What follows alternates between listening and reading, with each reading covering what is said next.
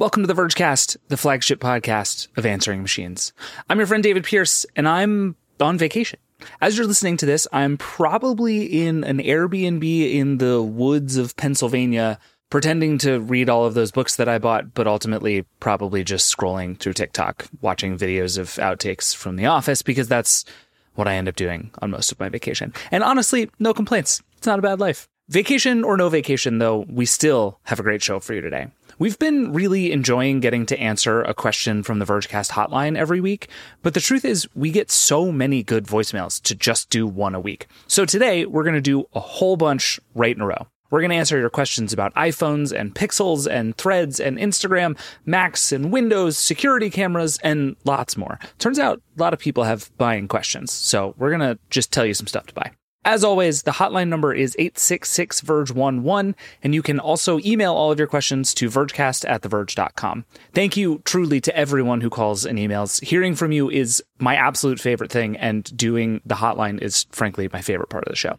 Lots of hotline coming up in just a second, but first, I gotta go watch more Office bloopers. Have you seen the ones about the plasma TV from the dinner party episodes where he's just pushing it into the wall? It never, ever fails to make me laugh. It's the greatest thing. I guess what surround sound means is that right over here, Jim. Check this out. Folds. right into the wall. This is the Vergecast. We'll see you in a sec. Support for the podcast comes from Canva. Presenting to a group of your colleagues can be nerve wracking, so why not ease some of that anxiety with Canva? Thanks to their AI, you can start with a simple prompt and watch Canva go to work. Choose your favorite style, customize the content, and that's it. You're done. It's a serious time saver. Whatever you do for work, Canva presentations can give you a head start on your deck. You generate sales presentations, marketing decks, HR onboarding plans, you name it. Finish your deck faster. Generate slides in seconds with Canva presentations at canva.com, designed for work. This episode is brought to you by State Farm. If you're a small business owner, you know that it isn't just your business, it's your life. And whatever your business might be, you want someone who understands. That's why you might want to check out State Farm Small Business Insurance. Why?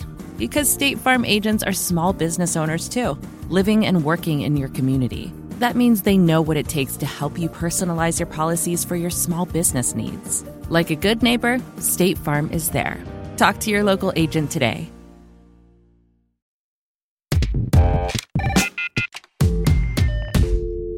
All right, we're back. Let's get to the hotline. Our first question might be the wonkiest question we've gotten in a while, and I love it for that. It comes from Clay in Cincinnati. Hey, Vergecast. This is Clay from Cincinnati. Uh, last week I bought a pair of Sony WF-1000XM4 headphones, and today I figured out that their LDAC audio codec is not enabled by default. So I turned that on, and I think there's an incredible difference. So my question is, What's your all's favorite audio codec? Or do you think that worrying about codecs is more hi-fi snake oil stuff? Thanks a lot. Bye. Okay, I brought in Chris Welch to answer this question. Chris, I assume you know why you're here. uh, yeah, I love to talk audio codecs. Oh man, there's a lot to unpack there. Okay, hit me with it. Well, timing is everything. Clay, I hope you held onto your seat because by the time you hear this, Sony will have announced the new WF-1000XM5s.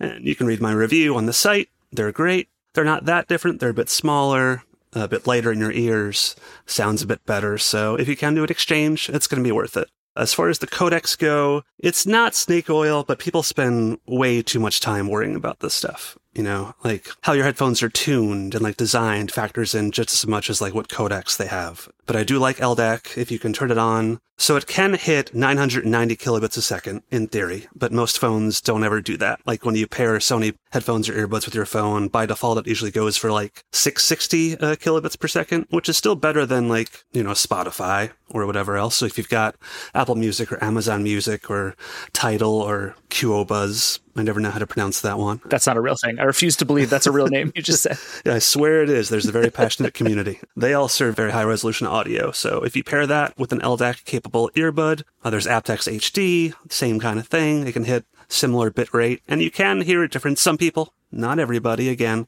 it just kind of comes down to your ears. But if you had those earbuds, you might as well use the feature and enjoy it and get the most from your purchase. But yeah, I think we spend a lot of time just kind of uh, worrying about the ins and outs of, of these codecs too much these days. I think that's right. So, one thing I've always wondered is kind of where on the ranking of important things the codec is, right? Because obviously, if you're going to spend a lot of time worrying about your codec, but you're going to wear like AirPods that only halfway fit in your ear, like you're you're worrying about the wrong problem, right? Yeah. And if you're buying a $15 pair of headphones at CVS and you're worried about like the quality of the stuff coming from your streaming service, you're also worried about the wrong problem.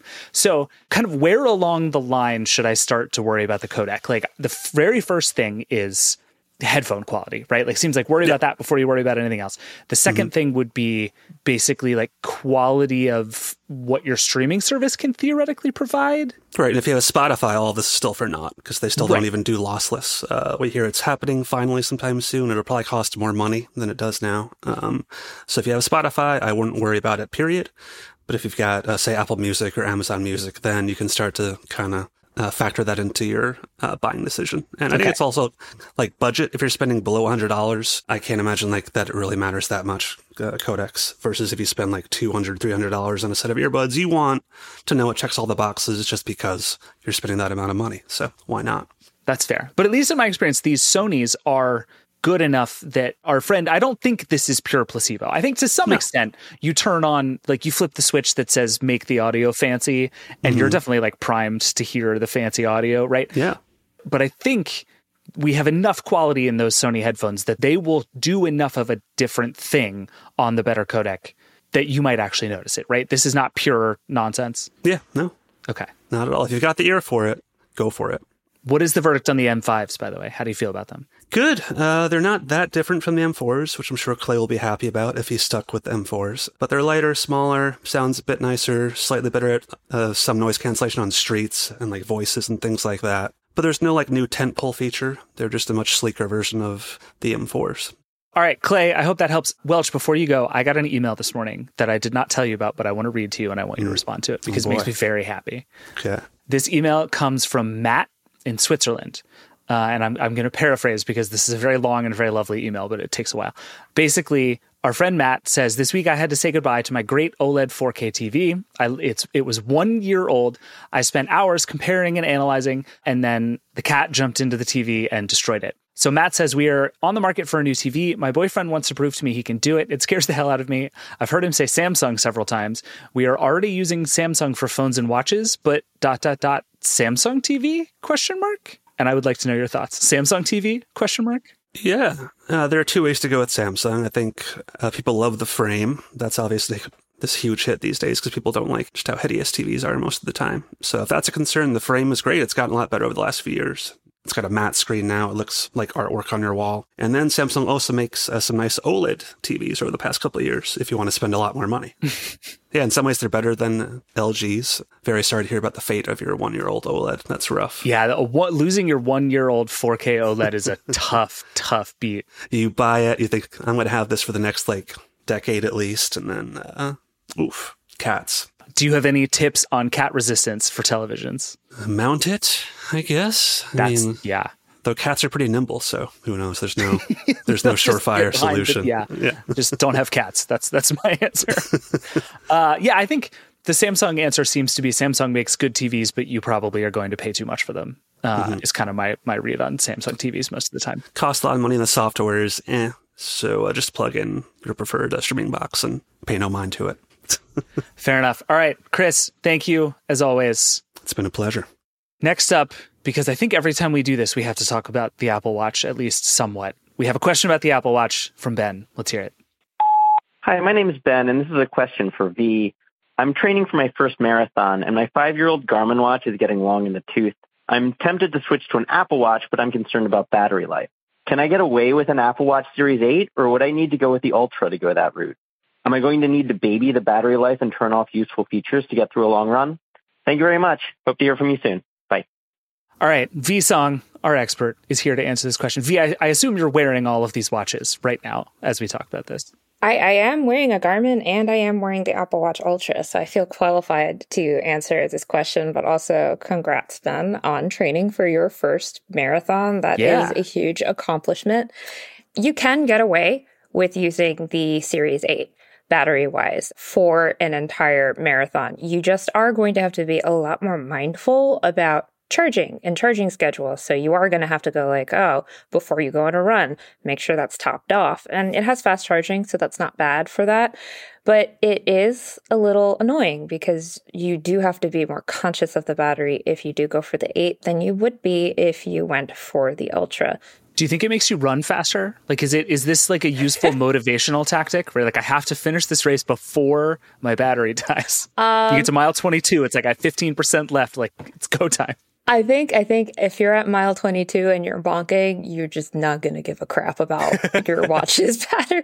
Like it, it might actually be better if it does die on you because then you can be like, well, I have no idea how much time is left. I'm not going to be just speaking from personal experience. You're not going to be going like, oh my god, I only went 0.5 miles. Are you kidding me? Like, oh my god. I think the rule is you finish the marathon when your battery dies. That's whatever whatever the time was then. That's your marathon time. Congratulations. Yeah. Um, it also, uh, I'm going to say it depends on what Garmin Ben is coming from, because if you are coming from a Fenix or if you're coming from one of the really higher end forerunners, I just think you're going to have a more analogous experience if you do go with the Ultra, because the Ultra has it just has more. It's bulkier too, so you might just have that same comforting weight.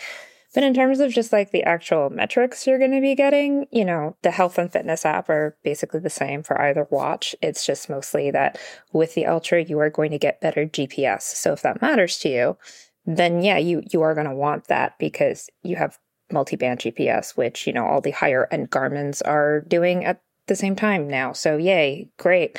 But the other thing I'm going to say is that there is a low power mode and then there's an ultra ultra low power mode and so you're not really going to have to give things up if you decide to use low power mode with the Series 8 just because it's all it's going to do is turn off your notifications, turn off all that stuff and you don't want notifications in the middle of training anyway. So it's fine. It's just kind of going to be a little more annoying because it's not going to wake up quite as quickly and all of that stuff. But you are still going to be getting continuous GPS and heart rate, unless you go into the super low power mode, in which case it's going to take it less frequently. So that's totally up to you. That's really more for ultra marathoners, you know, the super DC rainmakers of the world who are just like mm, make you feel real bad about yourself when you see their training regimens. Any Apple Watch, like base level Apple Watch, it's going to last you a marathon, provided that you're running this marathon in like the six hour range, six hour or less, which is most people. Like a fast marathon, a fast marathon runner is going to do sub four, which good good for you guys. I don't have that long capacity.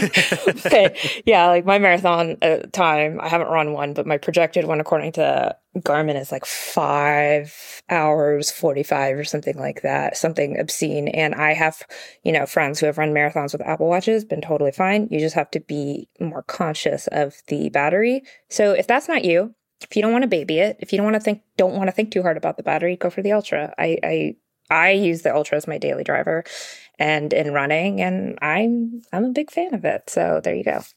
I like it. I do think the low power mode thing is a good hack because a for the exact reasons you describe it actually turns off a lot of things you're going to want off when you're running Yeah. anyway. Like this is true on the iPhone as well. It's actually a pretty good sort of quick make my phone bother me less button because it just turns down a lot of background processing. It doesn't pull for notifications as often. It doesn't ping your email as often. It just sort of calms your device down a little bit. And that's useful both on the phone and the watch. And it, at least in my experience, purely anecdotally, does a ton for battery life. So that's a big win.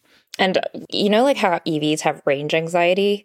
Smartwatches have battery anxiety when you are doing continuous uh, GPS exercise. So if that really is a concern, I am going to say the Ultra is going to give you a good time because I ran a half marathon in a very slow three hours. It was it was not my best half marathon time, uh, but I only lost fifteen percent battery, not on low power mode. Nothing, nothing done. So Wow. I only lost fifteen percent.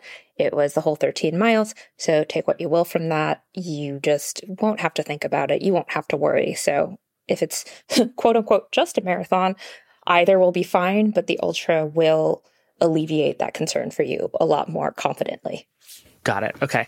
And the the other thing I'm wondering is the this switch from I've been using Garmin for a while. I'm make, thinking about making the switch to Apple Watch. What do we think about this idea? Good idea? Bad idea? I feel like if our friend Ben was calling and saying, I run marathons every weekend, I'm thinking about making the switch. I feel like I would actually try to talk him out Yeah. of switching to the Apple Watch. I, I would. Like, so the main question I have for Ben to think about is how much do you want the smart features? Because Garmin, it has a better training platform. It's very information dense. Do you need all that information? No, even the professionals don't need everything that Garmin is going to get you, but it is a lot more comprehensive. I find that the daily suggested workouts on the Garmin's that I test, they I find them really helpful because I'm like, oh crap, I don't know what to train for. Oh, you're telling me to do, you're telling me to do 31 minutes at a slower pace, base base pace. Cool, great, and it helps you kind of track your recovery a lot more effectively than an Apple Watch will.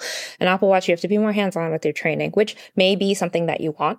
The data is going to be a lot more streamlined, which I find helpful. Like, what's not helpful is me saying that I think the best of both worlds is to use both and just train with both of them at the same time. But yeah, if you are super hardcore into the data, the Garmin is going to be better for you. But if you want apps that work, if you want better connectivity with your phone, if you want greater control over what notifications are going to annoy you all day, then the Apple Watch does make a lot of sense and is the smarter choice because the, the number of notifications I get on this Garmin that do not matter it's it's very high. It's very high. Do you want a smart experience? Then yes, this makes sense. But if you want the fitness first experience, the Ultra is great. It's just not going to be as hoorah as the Garmin. And I know people who are making the switch in both directions, going from Apple to Garmin, super happy, and then going from Garmin to Apple, super happy. So it's just a matter of what your priority is. Yeah, they do they do land in surprisingly different places. It's like the the Garmin is better for the things that it does, but the Apple Watch does more Yeah. things, right? Like it's it's a pretty and the thing is it seems to be mostly self-selecting, so I feel like Ben if you know you want an Apple Watch, totally cool, lean in, uh, but also Garmins are very good. Also, V, before we go, I just want you to know that Buzz Aldrin tweeted a picture of himself the other day on the 54th, I think, anniversary of the Apollo 11 launch day. And he's sitting there eating a plate of steak and eggs, and he has three watches on. And all I could think, literally, my first immediate thought upon looking at this picture was, "Pff, V's probably wearing four watches. I just want you to know this is this is your legacy, V. Congratulations. Yeah, double wristing, double watch hands. That's how you know I'm, I'm the real deal. Double watch hands year round. There we go. it's it's a life. All right. Well, Ben, let us know how the marathon goes. Good luck with the training. V, thank you. Thank you. Bye. Next up, we have a question that has actually made me think a lot of things and feel a lot of feelings over the last few days. It's from Dave, who I promise is not me throwing my voice. Let's hear it. Hey, so I'm a dad now. You can call me Dave. My family budget is pretty tight. Food has gotten very expensive. I've always wanted the latest and greatest, but I've been rocking an iPhone 12 Pro for a couple years now, and it's great. The battery needs to be replaced, but anyway, I'm debating about whether to just get like a free iPhone 14 and get the 15 and have payments and all of that. And I'm really feeling like there's a pretty significant argument to be made for getting a free iPhone 14, except, you know, the 36 months of waiting and what happens after that. So I don't know. I would love the Verge's opinion.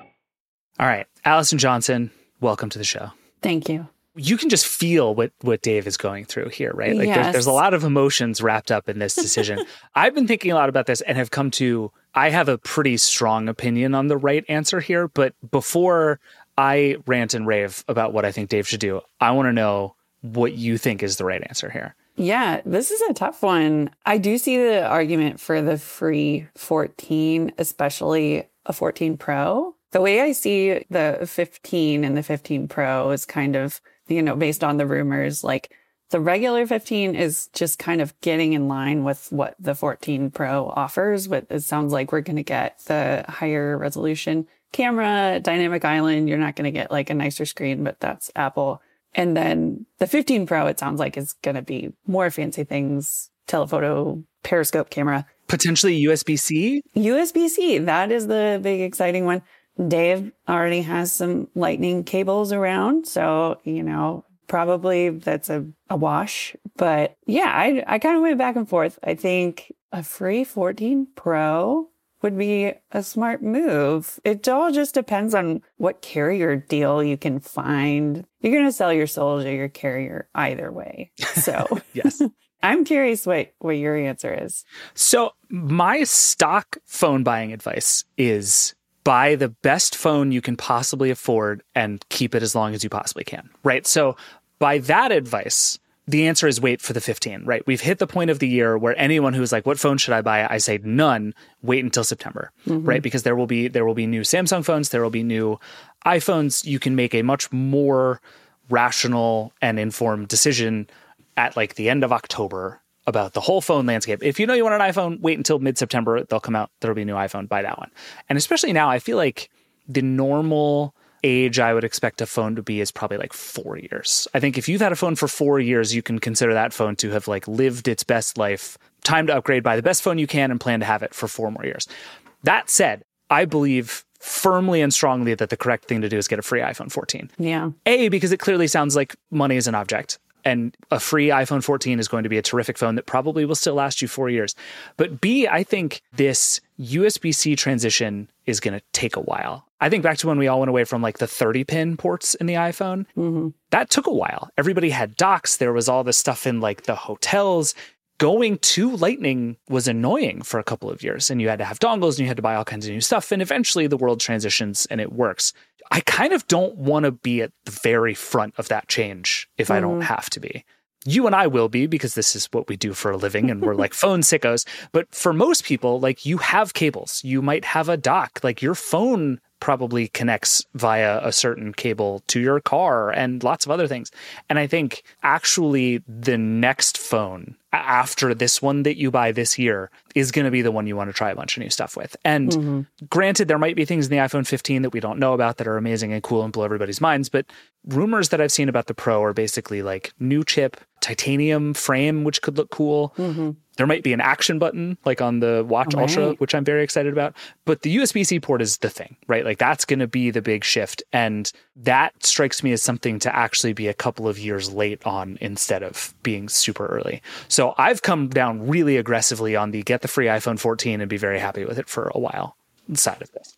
I like that. Yeah. And you may have the right cables for your phone, but like, what are you going to encounter in the rest of the world? So yeah, let the dust settle on USB C for a little bit. You know, get that good carrier deal for the 14 Pro. I traded in my iPhone 11 for a 13 mini this year. So, like, I'm all for getting an, an older iPhone and just like coasting as long as you can. Get your money's worth just my, my only real advice is don't buy an iPhone mini. That's like whatever you do, do not buy an iPhone mini. Don't be a sicko like me for small phones. RIP battery life. If you want a phone that's going to last a few years, don't buy the one with the tiniest battery and worst processor of the bunch. But it's so wonderful.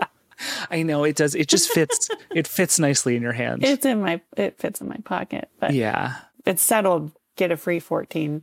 There we go. Done. And it is true. I will say, if you want a fifteen, wait until like what would you say early 2024 and all this stuff starts going on crazy sales anyway yeah. and there's a decent chance that whatever free offer you're getting now for the 14 you'll probably get for the 15 at some point so if yeah. you can if you can hold off and really want the 15 but price is the question what do you say wait nine months if you can and yeah. you'll probably get it yeah i would say hold off like if the battery's holding up just keep an eye out for the deals hold on to it as long as you can i think the the deal i got on the 13 through Verizon was like halfway through this year. They just sort of were like, wow, we have these phones. You might, you guys might as well have a free one. So hold on.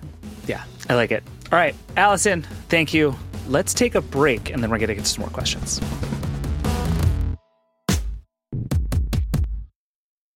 Support for this podcast comes from Canva. They say Rome wasn't built in a day, but you know what you can get built in a day? Your creative deck. You can generate creative decks to use for all your important presentations with Canva. Thanks to their AI, you can start with a simple prompt and watch Canva go to work. You want a sales presentation for a tech company? Done. Create an employee onboarding plan? No problem. Just type it in and watch Canva work its magic. You'll have generated options in seconds. Choose your favorite style, customize the content, and you're done. It's a serious time saver at work, so whatever you do at your job, Canva presentations can give you a head start on your deck. You can generate sales presentations, marketing decks, HR onboarding plans, you name it. It's AI for every department. It's easy to learn, it's even easier to use. And because it's built in Canva presentations, you can stay focused on the task at hand with no app switching. Finish your deck faster. Generate slides in seconds with Canva presentations at canva.com, designed for work. This episode is brought to you by State Farm. You've heard it before. Like a good neighbor, State Farm is there. But it's more than just a tagline, because State Farm agents are small business owners themselves who live and work in your community. And if you're in the market for small business insurance, who better to work with than an agent who understands what it takes? State Farm agents can help you create a personalized insurance plan that fits your small business needs and budget. Talk to your local State Farm agent today about small business insurance. Like a good neighbor, State Farm is there.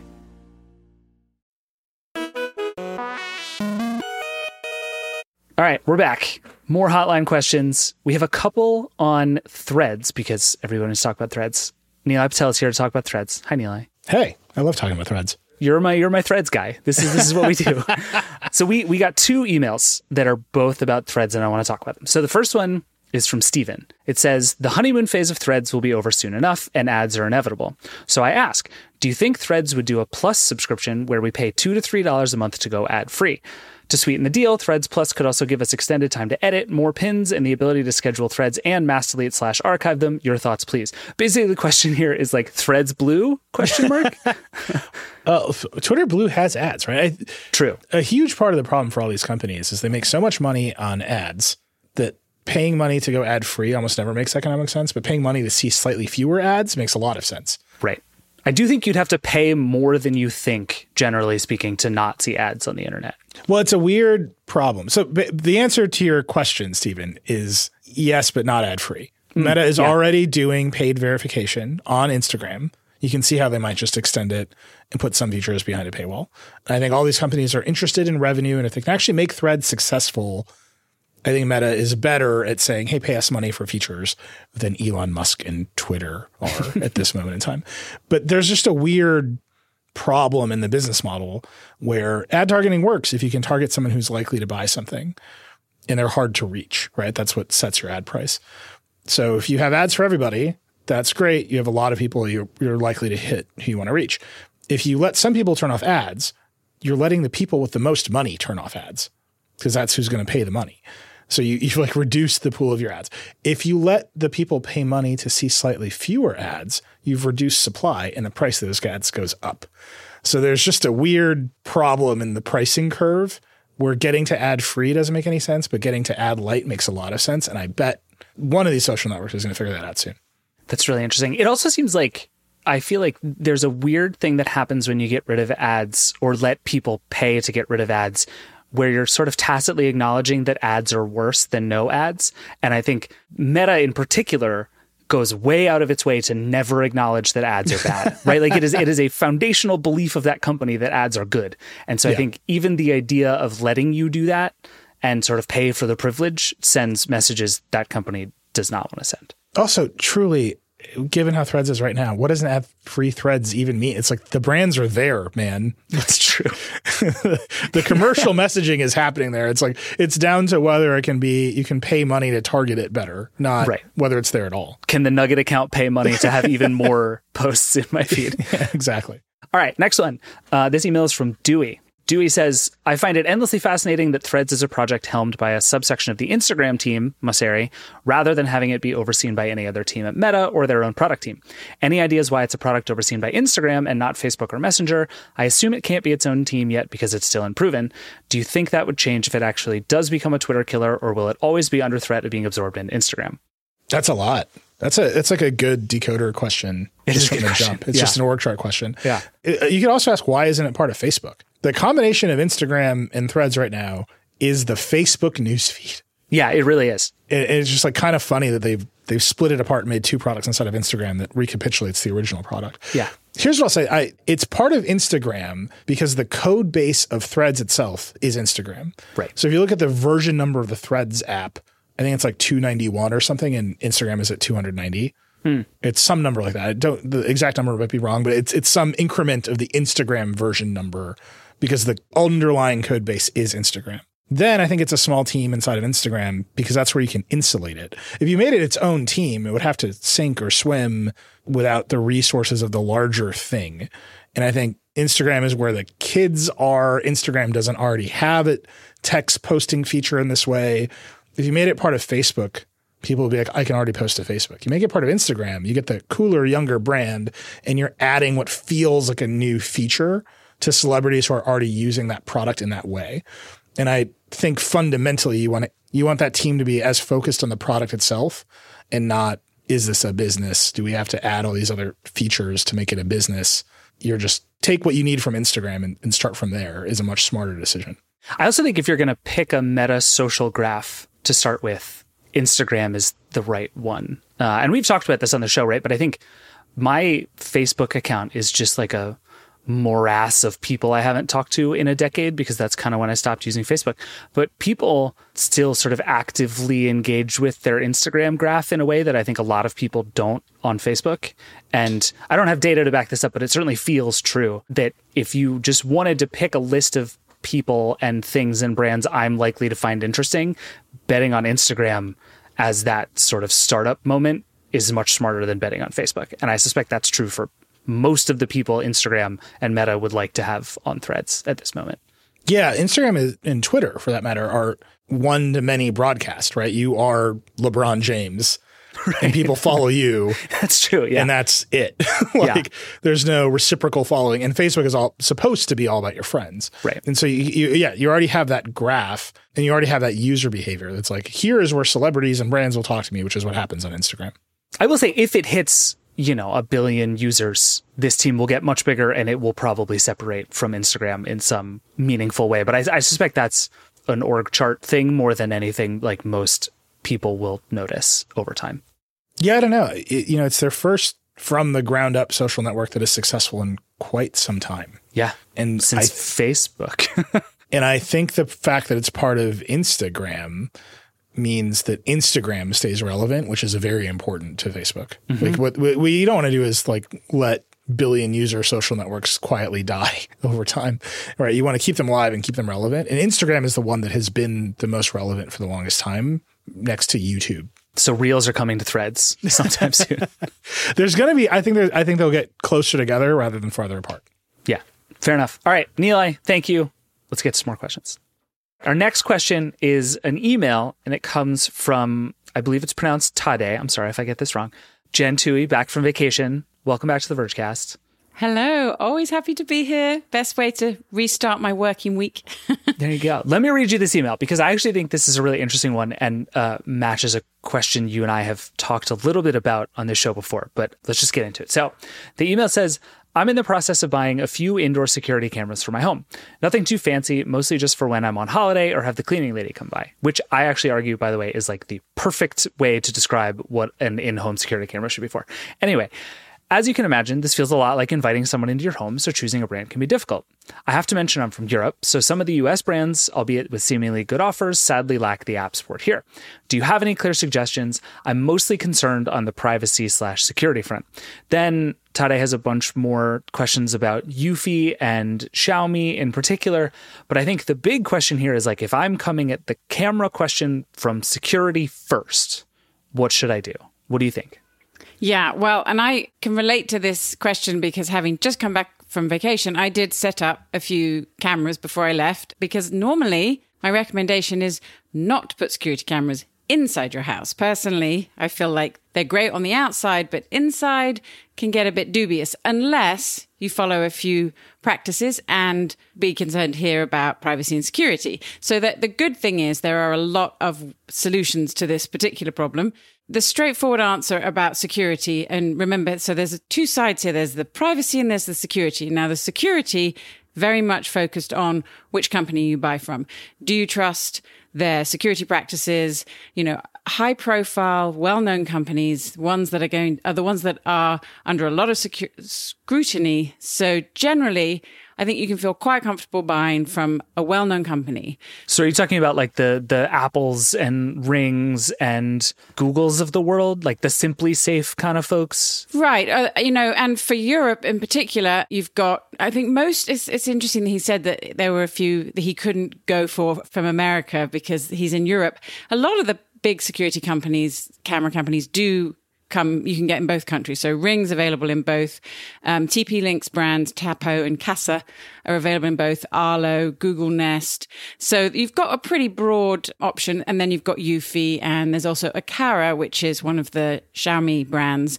So there are a lot of good options here. And I would say any of these, you know, that are from well-known companies, do not go and buy a no-name brand of Amazon for $20 or 20 pounds yep. or 20 euros. and stick it in your house. That's just not a good idea. but, you know, there's a few key things you should look for. You want to always look for a, a camera that has two factor authentication so that if there is any social engineering or hacking or anything going on that, you know, someone's trying to get into your camera feed, you're getting you're going to get an alert or a warning. Um, so that's you know key. But then the other thing is end to end encryption, especially if you're concerned about the potential for a company to view your videos. Obviously, this is one of the big issues that has been around uh, Ring and also Google with the police partnerships and the potential for, you know, your footage to be subpoenaed. If that's something that concerns you, end-to-end encryption is something else you definitely want to look for. Security as a whole, though, I mean, these big companies have security researchers, you know, banging on their doors, trying to figure out holes and they should, you know, and fix and patch. And that's why if you do get a security camera, always update your firmware you know, whenever there's an option. And most cameras nowadays will have the option to turn on automatic updates. So you don't even have to worry about it. It'll just keep updating in the background. But from, from a European perspective, and if you want a smart security camera that is entirely private and, you know, local, doesn't go to the cloud, because that's kind of, the cloud is where you start to enter that attack vector because your data is being streamed outside right. of your home. There is one really good company that I would recommend, which is Netatmo. Their kind of focus is entirely on privacy and security. There is no cloud involved whatsoever. It's all done locally. It's all processed locally on the device. It is not, does not have as many of the bells and whistles as some of the other cameras might have. And it's not as high resolution. It's a slightly older camera. But if all you're interested in is checking on your cleaning lady and the potential of someone coming into your house when you're not there, it's a great, it's got a great feature. It has facial recognition and um, you can set it so that it will only record if it sees someone it doesn't know. So it's on all the time, but it will only record when it sees someone it doesn't know, or you can set it to only record if it sees your cleaning lady so that it does record your cleaning lady. Although if you want to record your cleaning lady, you might need to have a conversation with her. yes. Tell your cleaning lady. Yes. So, I mean, I, and you can also use your own, you can use cloud with Netatmo, but it's your own cloud. So you can upload to Dropbox or an FTP server or iCloud. It does support HomeKit Secure Video, which would be my next suggestion here. HomeKit Secure Video is one option that gives you a cloud, gives you some of the features of cloud video recording, but is end to end encrypted because all of the device, all of the data that needs to be processed in the cloud, that's why a lot of camera companies send their data to the cloud. So for people recognition or to tell you whether it's a dog or a plastic bag that's caused a motion alert on your camera with Apple HomeKit Secure Video, that's all processed on your Apple Home Hub. So it's all processed in your home, not in the cloud. But you need an iPhone for that. So if you don't have an iPhone, HomeKit Secure Video is not not going to work for you. But HomeKit Secure Video does work with a number of different manufacturers, including uh, Logitech has a camera, uh, Eufy has some cameras that are HomeKit Secure Video, and also Aqara, which is the Xiaomi brand, Eve, and Netatmo. So there's quite a few options there. Overall, though, I think if you're really concerned about security and privacy, you want to record locally. That's the thing to look for. So if none of those brands kind of float your boat, there are a lot of brands that you can just record to a micro SD card on the camera. And Aqara is one that has that option. Tapo and Kasa also you can do that. Google Nest and Ring, there is some local element to those, but not as straightforward as just a little micro SD card. Wyze has that option. Not sure you can, I don't think you can get Wyze cameras in Europe though. But in terms of a smart home security camera for indoor, as I mentioned, I'm not a big fan of them, but one thing I would recommend strongly if you are going to do that is get one.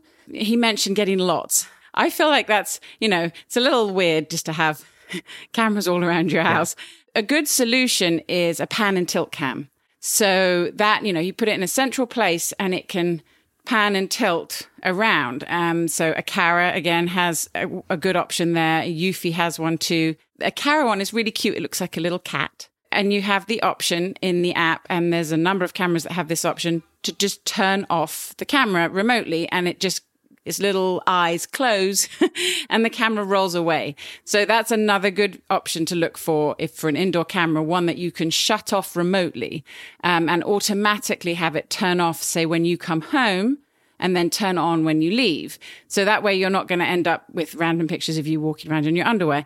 So if there was the concern about security, if there was, you know, you may have bought from a brand that you trust, but then they have a major security breach or a data breach, you don't have to worry that your private footage that you care about is likely to be um, exposed. You've got, you know, hopefully only recorded when you weren't home. So, and most good security cameras these days have some feature like that that will turn off when you come home, turn on when you leave. The downside of that is if you're at home asleep and someone comes into your house, your camera's not recording. so this is why I like that Netatmo one that I mentioned at the beginning, because it's always recording. Sorry, it's always scanning. It's always looking, but it only records when it sees someone. So, which is a really neat feature. You answered all of my questions. I think the one other thing I was thinking is, does it make sense if you're going to do an indoor camera to have it sort of disconnected from the rest of your smart home system because I'm just thinking that is like the most high stakes thing that would be in your smart home. So I almost don't want to connect it to anything else in my smart home just as an, another sort of way of walling it off from everything else that if you're going to have a whole bunch of stuff on a Nest system. I'm like, screw that, buy a ring for this and just run it on a completely separate version of your smart home just to kind of air gap it as much as you can from everything else. Does that make any sense?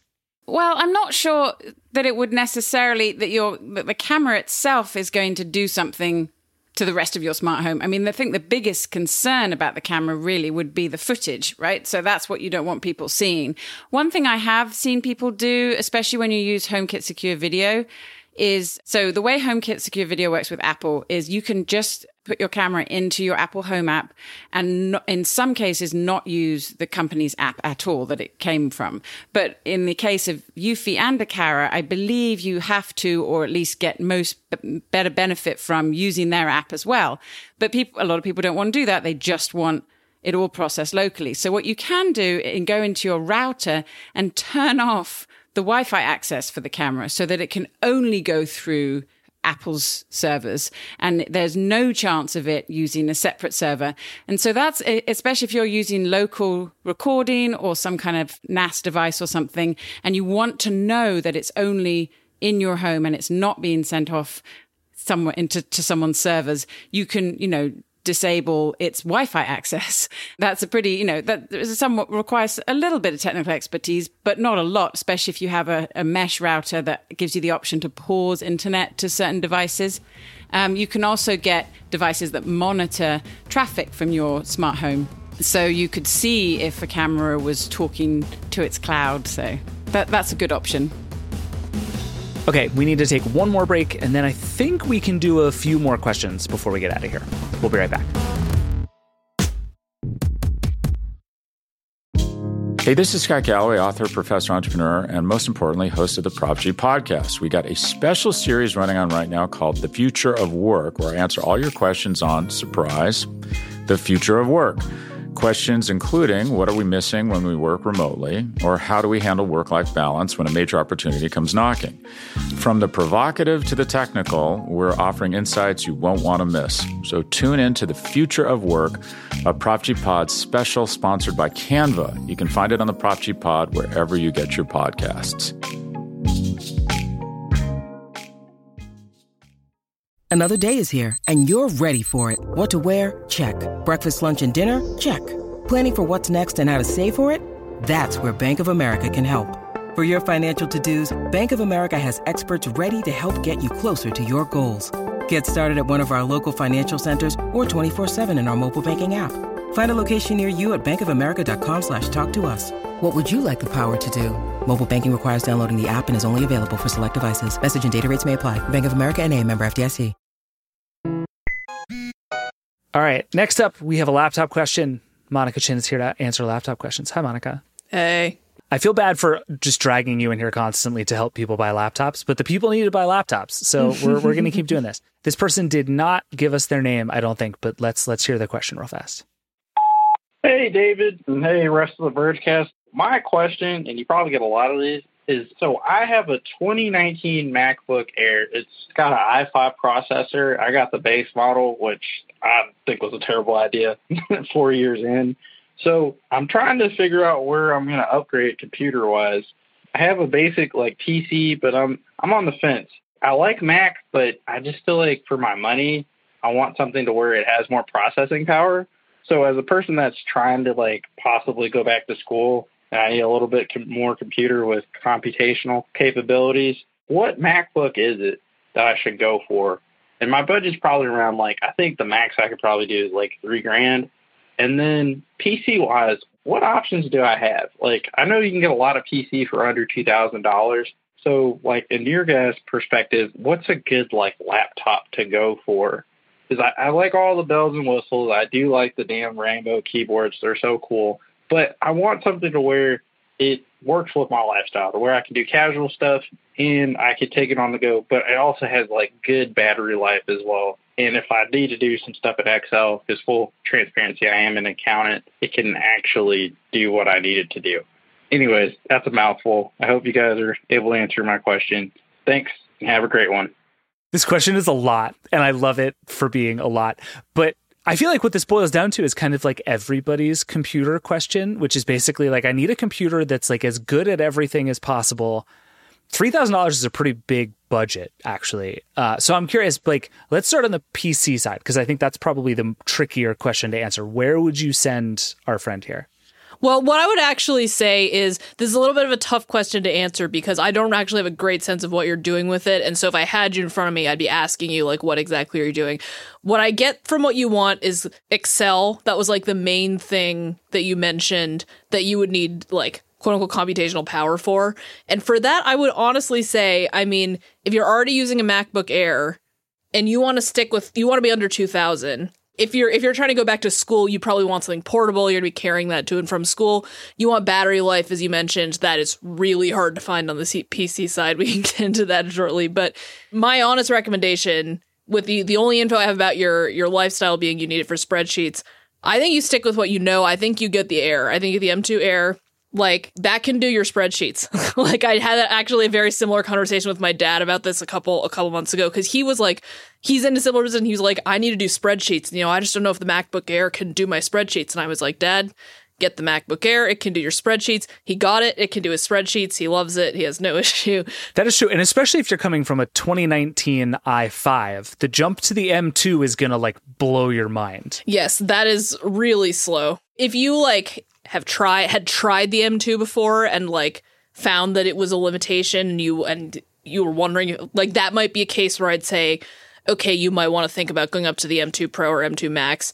Um, but that is such a jump in price and it's such a loss of portability. I mean, if you're again, if you're going to school like back and forth, you're going to classes, you're like sitting around the cafeteria. Do you really want to be carrying that like 16 incher? I mean, that's just it's so much heavier. It's really not that much fun to lug around. I really don't see a reason not to get the air. That is sort of what your answer is is screaming at me. That tracks, but let's say in theory we want to go Windows here.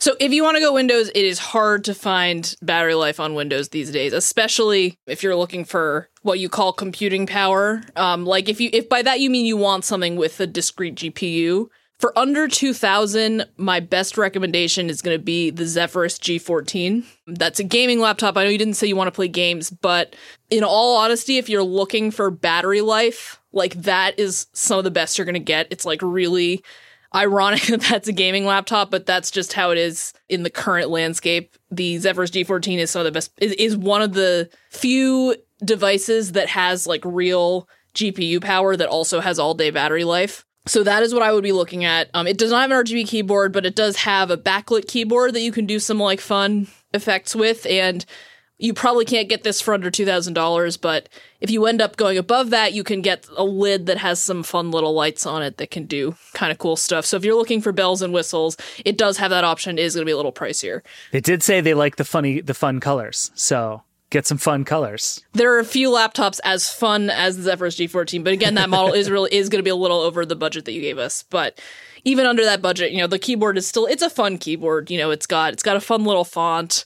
Um, it's got some fun keys on it. You can get G14s that come in different little designs. There's like an Alan Walker model that comes with a DJ deck. There's Nice. some there are some fun special editions that you can um you can look at. They're gonna be a little more expensive, but I think because you might be able to get some for under two grand if you do a little bit of digging on Best Buy. So yeah, I think the more we talk, the more I think you're right that the the M2 Air is the safest choice, and I agree that there are. We've definitely reached the point of like I'd like to be able to ask some follow up questions because it's like if you want extra power, it's like okay, well, are you more likely to want that or to want the thing to last, you know, eight or 12 hours. But here is my last question, and I think this this is important. And I forgot until just now when I was trying to spec this thing out that this matters. 13 inch or 15 inch air because now you get to choose. Yeah, that's a that's a good question. Honestly, the difference in power between them is not huge. Um, like it's there's a, the 15 inches like a little did a little bit better benchmarks. I don't know if the kind of spreadsheeting you're doing is going to make a huge difference. I think that's honestly it's going to come down to how big of a screen do you want for your spreadsheeting? Um, and you know, there's there's there's a non-negligible weight difference between the two as well. So you may want to factor in, you know, how much are you going to be carrying this around, you know, on campus or to other places that you go during the day. Um, the 13 inch is certainly more portable if you're going to be on the move. Um, the 15 inch is not like it's not not portable, but it is heavier. I'm a little less happy when I have to put it in my backpack. There's a little bit of a difference, and so those are some trade offs that are ultimately up to your preference. The one other thing, if you're looking at Windows and you don't want if the Zephyrus G14 is like too clunky for you and you want something a little bit thinner, um, the other thing to look at would be the Dell XPS 13. That is much more on the portability side. That's a very thin, very light one. You know, if you have like a backpack full of all your school books and whatever, it's really easy to slide that in. That's going to be much closer to carrying around a MacBook Air than it is to be carrying around a Zephyrus, which is going to be a little bit thicker. That battery life for me is like close to all day, but not quite all day. For you, it might be different, depends on your workload. But that is some of the better battery life you can get as well. It is not close to the battery life that you'll get from the MacBook Air. But if you're looking for like a MacBook Air size, but with Windows, that is what I would point you to. Okay. Yeah, I just went in while we were talking and I specced out a 13 inch M2 MacBook Air with 16 gigs of RAM and a one terabyte SSD, 1800 bucks, way under your budget. I suspect you will be thrilled with that computer coming from an i5 2019 Air. Yeah. I think that's the one. Especially if battery life is your priority, that it's it's gonna be really difficult to beat that combination of like portability and battery life in pretty much any other line for the with the budget that you have. And it will crush your spreadsheets. Don't even worry about it. like I, I have a MacBook Air, I use it for spreadsheets all the time. I wouldn't worry too much about it, but you if you, if you're worried, you could add in some extra RAM, extra extra stuff to make sure that that can handle it. Totally. Awesome. Monica, thank you. Appreciate it as always. Thank you. All right, let's get to our next question. Allison, welcome back. Thank you. It's good to be back. We got so many more questions. The people keep having questions about phones, Allison. I love it. I'm here. I'm literally here for it. I love it. All right, you have not heard either of these. So Uh-huh. let me play you the first one and then we'll go from there. Okay. Hello, this is Shravani from India. I just do want to know that I am using a Pixel 6a. So is it worth upgrading to Pixel 7a or I will wait for Pixel 8a or uh, 9 something? Thank you. We love an upgrade question here on the Vergecast. Oh, I love it. This is a good one, right? Because we just spent a bunch of time saying like if you have an old phone, here's when you should get a new phone. But this Mhm. is this is last year's phone and this year's phone. Worth the upgrade?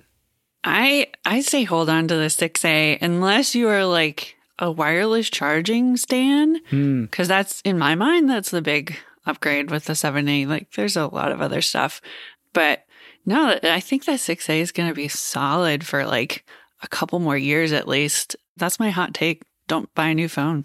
I like it. And I think Google has done a pretty good job of keeping these phones updated for a while. So I think you've you've got at least another couple of years of solid updates and the thing will continue to work. And Google's so invested in the software anyway that it feels like the Pixels have been kind of the rare phones that do a good job of getting appreciably better over time. Yeah.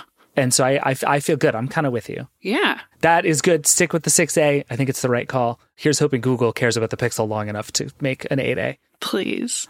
um, all right, let's get to our next one, which is substantially more philosophical than the other one. Hey guys, this is Mark from Houston. Some comment that David made, it was like a week ago on Vergecast, uh, and he talked about how he felt that the Nothing Phone 2 sort of represented a sort of shift back into maybe like the old days of Android where there's a lot of different competition and a lot of different interesting phones.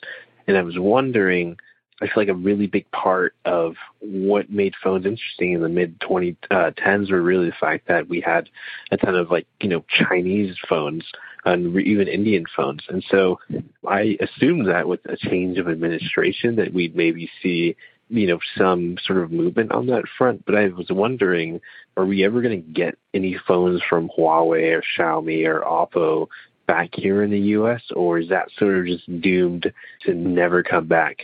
Um, because I really do feel like it's providing an interesting sort of competition here. So, anyways, I was just wondering if you guys had any updates, or if you guys could maybe show us or talk to us about that. So, I like this question in part because it references things that I said on the Vergecast. So, congratulations to me. But uh, I think this is really interesting. What I don't want to do is like make political predictions, right? Because so much mm. of this mm. is wrapped up in in politics and things change really fast. I would say if you like forced me to guess, I would say the relations with China are not going to get immediately better. Yeah. But the world changes quickly, who knows? But I do think one of the things we talk about, I think not enough on this show is the fact that the US as a phone market is so much less interesting in a lot of ways than all of the rest of the markets in the world for exactly the reason that they're describing. And I do wonder if you think about it that way. Like, is it, is it a bummer that we don't get kind of the full breadth of what's out there and is available to us? And is there a chance that like more American companies might try to do in this market what is happening in other markets around the world? Uh, I have so many feelings about this. Yes, like it is a bummer. There are so many, especially in foldables, like there's so many more options thinner, you know, cheaper. That we basically have two foldables here and they're expensive as all hell. Yeah. So I think there's a few things going on, like obviously the relationships with China, and I, I don't see that changing anytime soon either. It's also the carriers, I think, have yeah have the manufacturers kind of under their thumb, and it's really a bummer. I feel like it just re- has resulted in like we get the kind of phones that Verizon and T-Mobile and AT&T think they can sell, you know, at every price point, and that's kind of all there's room for. And you've seen things like even when LG left the mobile space and they didn't have like massive market share, we were kind of like, oh, now's their chance. Maybe Oppo will come in here and Samsung just like shut that shit right down. Mm-hmm. and we are exactly where we were before, but with less LG. Yeah, I, I do think it's I forget about the carrier thing sometimes just because like I live in the US and I'm sort of used to the way that it is, but it is so unlike the rest of the world in that basically like the way most people buy phones is they walk into their carrier store and they trade in their existing phone and they get a new phone and they leave.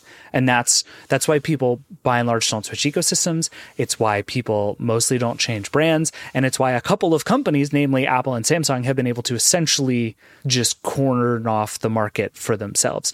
Whereas other places you can just like walk into a store, stick your SIM card in, and poof, you have a new phone. I wish the world worked more like that in the United States, but it really doesn't seem like there's any chance of that getting better. And we even talked about this with Carl Pei. Like these companies are desperate to find a way to make like unlocked phones work in the US. And I just don't see any way that's going to happen anytime soon. Do you? No, I, I think it's a mess for them. And I sympathize, you know, when coming into the US and trying to like sell an unlocked phone, you know, without the benefit of those carrier deals, the trade ins that they can do, the marketing. Like it is just such an uphill battle. And yeah, I'm I'm rooting for more options in the US and yeah, I think the carriers could do better. Like I go into a Verizon store, is literally like, here's iPhones, here's the Samsung phones. There's a few other phones like over here and ah, it stinks. I agree. Are there any as you as you look out across sort of the rest of the world, if you could hand pick a couple of phones to bring to the US, does anything come to mind? Is there anything you like Mm. lust after as an American that you can't have? Yes, the Xiaomi kind of flagship phones. I think like the 13 Ultra is the latest one.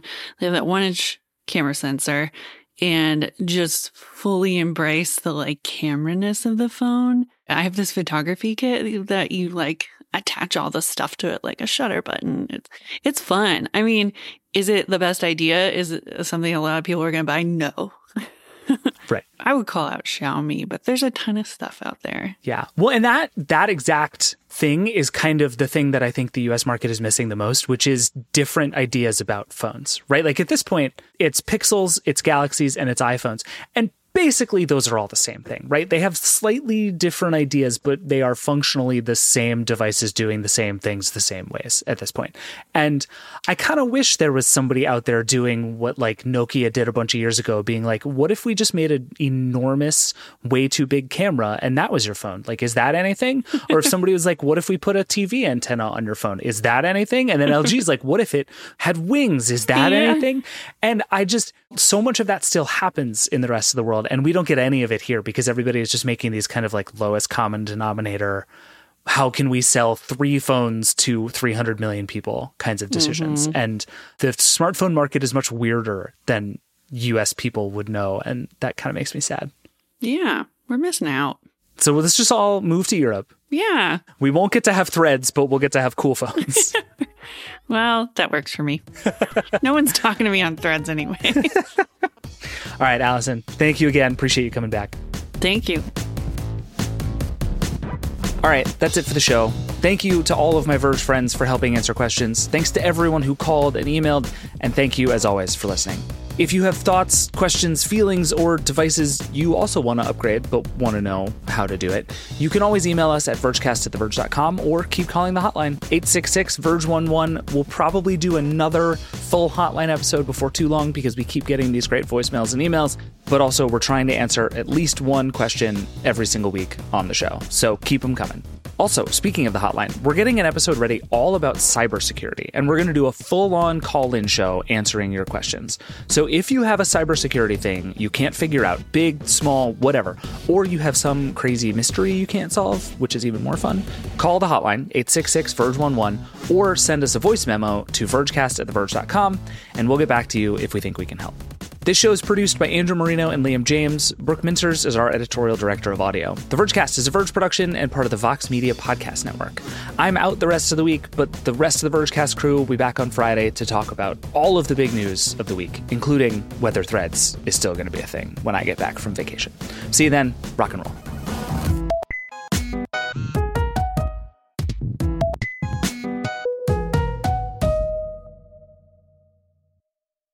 Thanks to Canva for their support. Canva wants to make your presentations come as easy as those thoughts that pass through your head. And thanks to their AI, you can start with a simple prompt and watch Canva go to work. Choose your favorite style, customize the content, and you're done. It's a serious time saver. Whatever you do for work, Canva presentations can give you a head start on your deck. You can generate sales presentations, marketing decks, HR onboarding plans, you name it. Finish your deck faster. Generate slides in seconds with Canva presentations at canva.com, designed for work. More to dos, less time, and an infinite number of tools to keep track of. Sometimes doing business has never felt harder, but you don't need a miracle to hit your goals. You can just use HubSpot because their all in one customer platform can make growing your business infinitely easier. Imagine this high quality leads, fast closing deals, wildly happy customers, and more benchmark breaking quarters. It's not a miracle, it's HubSpot. Visit HubSpot.com to get started today.